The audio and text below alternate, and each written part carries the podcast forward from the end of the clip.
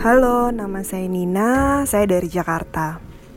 Pada kesempatan kali ini, saya ingin berbagi pengalaman yang menurut saya cukup lumayan horor. Kejadiannya itu sekitar tahun 2015 atau 2016, saya lupa. Saat itu saya sedang traveling ke Flores, Nusa Tenggara Timur. Saya bersama keempat teman saya yang 2 laki-laki dan 2 perempuan. Rute perjalanan kami itu dari barat ke timur. Start dari Labuan Bajo, kemudian berakhir di kota Ende. Setelah puas main di Labuan Bajo, rute berikutnya kami akan menuju ke desa Wae Rebo. Jadi FYI, Wae Rebo itu adalah satu desa tradisional yang terletak di balik bukit, di mana untuk menuju sana itu harus kita tempuh dengan berjalan kaki, itu trekking selama 2 jam, agak nanjak. Start menanjaknya itu dari base campnya itu dari wilayah yang namanya Denge. Oke, dari Labuan Bajo menuju Wae Rebo. Dari Labuan Bajo menuju ke desa Denge itu kami tempuh dengan perjalanan darat menggunakan mobil Avanza, kurang lebih sekitar 6 jam perjalanan. Di mobil Avanza itu teman laki-laki saya duduk di depan bersama dengan driver. Kemudian saya dan kedua teman perempuan saya itu duduk di jok tengah, di kursi tengah. Dan kemudian teman laki-laki saya yang lain itu duduk di belakang bersama dengan tour guide-nya. Jalanlah kita dari Labuan Bajo menuju Denge, melewati rute jalan yang dinamakan Trans Flores. Trans Flores itu bagus, jalanannya aspal dan mulus, dan tidak berbatu-batu, seperti jalan raya pada umumnya. Namun, jalannya itu berkelok-kelok. Ya, seperti jalan gunung itu berkelok-kelok. Kami semua di situ mabuk darat pada saat itu karena tadi berkelok-kelok, kemudian kecepatannya juga lumayan tinggi. Jadi kita kayak dibanting ke kanan ke kiri, akhirnya kita mabuk satu mobil. Ya, jadi kami memutuskan untuk tidur. Saya nggak tahu teman-teman yang lain, cuman pada saat itu saya sebenarnya nggak bisa benar-benar tidur pulas, tidur nyenyak itu saya nggak bisa. Karena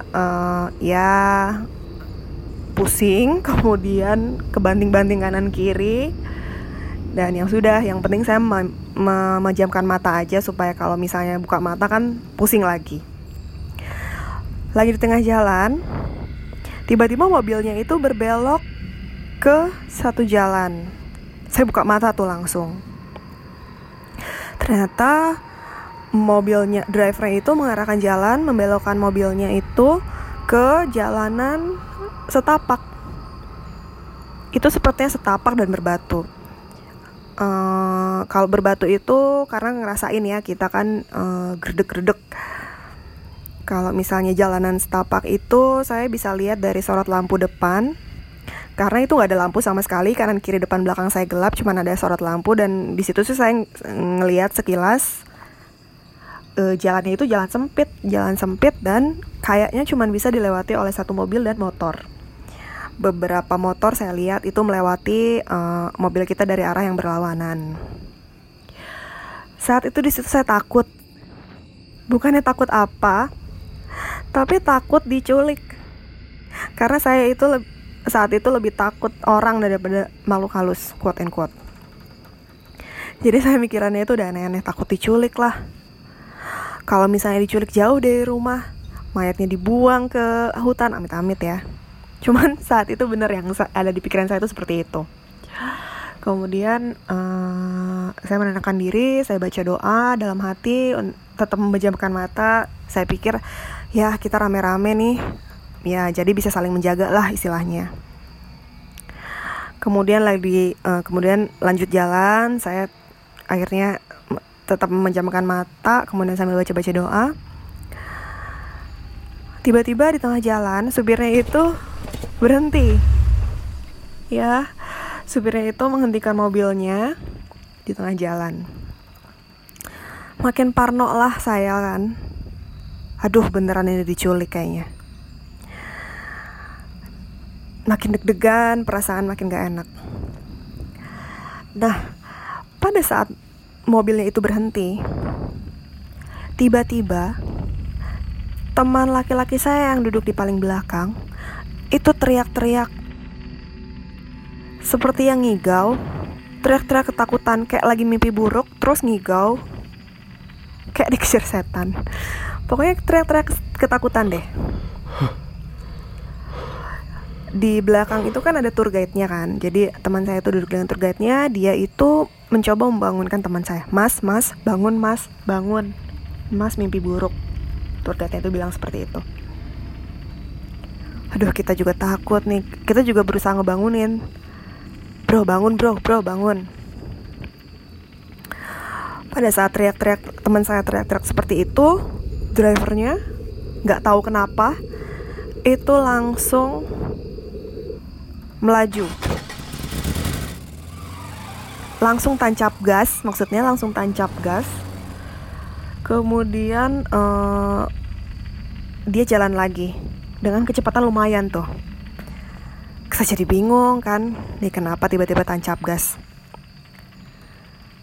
Akhirnya teman saya itu berhenti untuk berteriak-teriak dan kita nggak berhenti lagi sampai di tujuan. Sampai di tujuan itu di desa Denge-nya. Kita sempat istirahat karena kita sampai sekitar pukul 4 pagi, 4 subuh. Jadi kita bisa istirahat sebentar, ada penginapan di situ. Untuk kita nanti bersiap-siap naik ke desa Wae Rebo-nya itu sekitar pukul 9 pagi. Pada saat mau siap-siap menuju mendaki, kita sarapan dulu nih, kita kumpul, kita sarapan, kita ngobrol-ngobrol. Kemudian kita bahaslah kejadian yang tadi malam. Kita tanya ke drivernya, Om, kenapa tiba-tiba waktu itu berhenti di tengah jalan?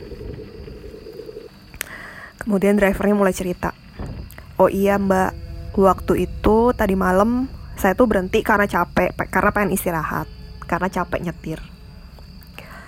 Saya berhenti, tiba-tiba saya dengar dari kursi belakang masnya teriak-teriak. Teriak-teriak kayak mimpi buruk. Pas saya lihat spion, pas banget saya lihat spion, kaca spion di depan, kan mengarah ke belakang tuh. Tadinya saya mau lihat masnya, itu kenapa teriak-teriak. Ternyata saya melihat sesosok, sebut saja mbaknya, makhluk yang depannya Kak, belakangnya Kak. Itu dari luar mobil, dari belakang, itu mengejar mobil kita. Wah, merindinglah kita di situ semua. Lanjut supirnya, makanya pas saya lihat itu saya ketakutan, saya langsung tancap gas.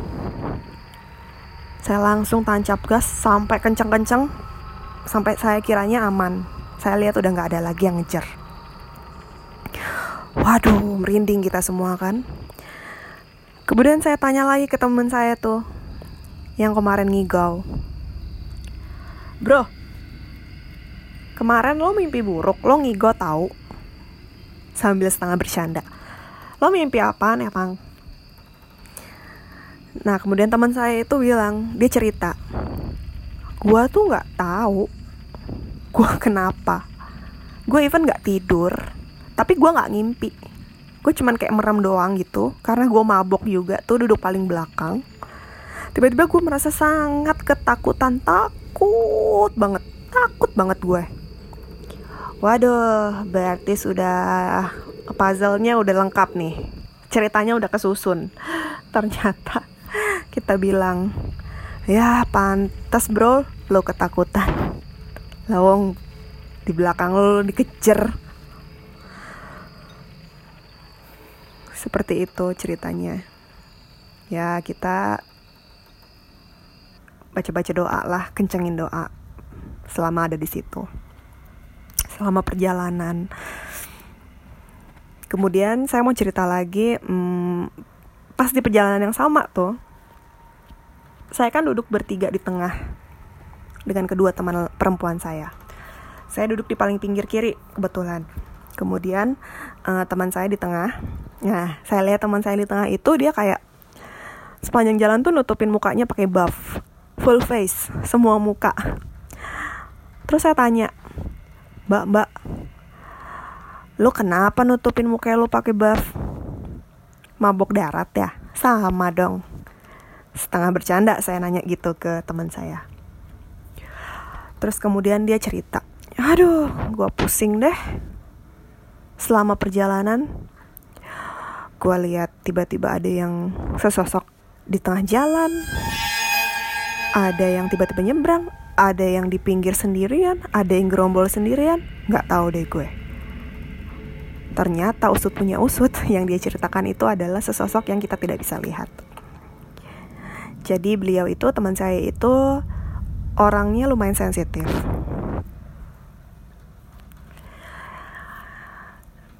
Ya, demikianlah kisah saya, kisah pengalaman saya yang menurut saya sih cukup horor karena saya cukup penakut juga. Ya, mohon maaf apabila kurang serem. Sampai jumpa lagi di lain kesempatan. Terima kasih.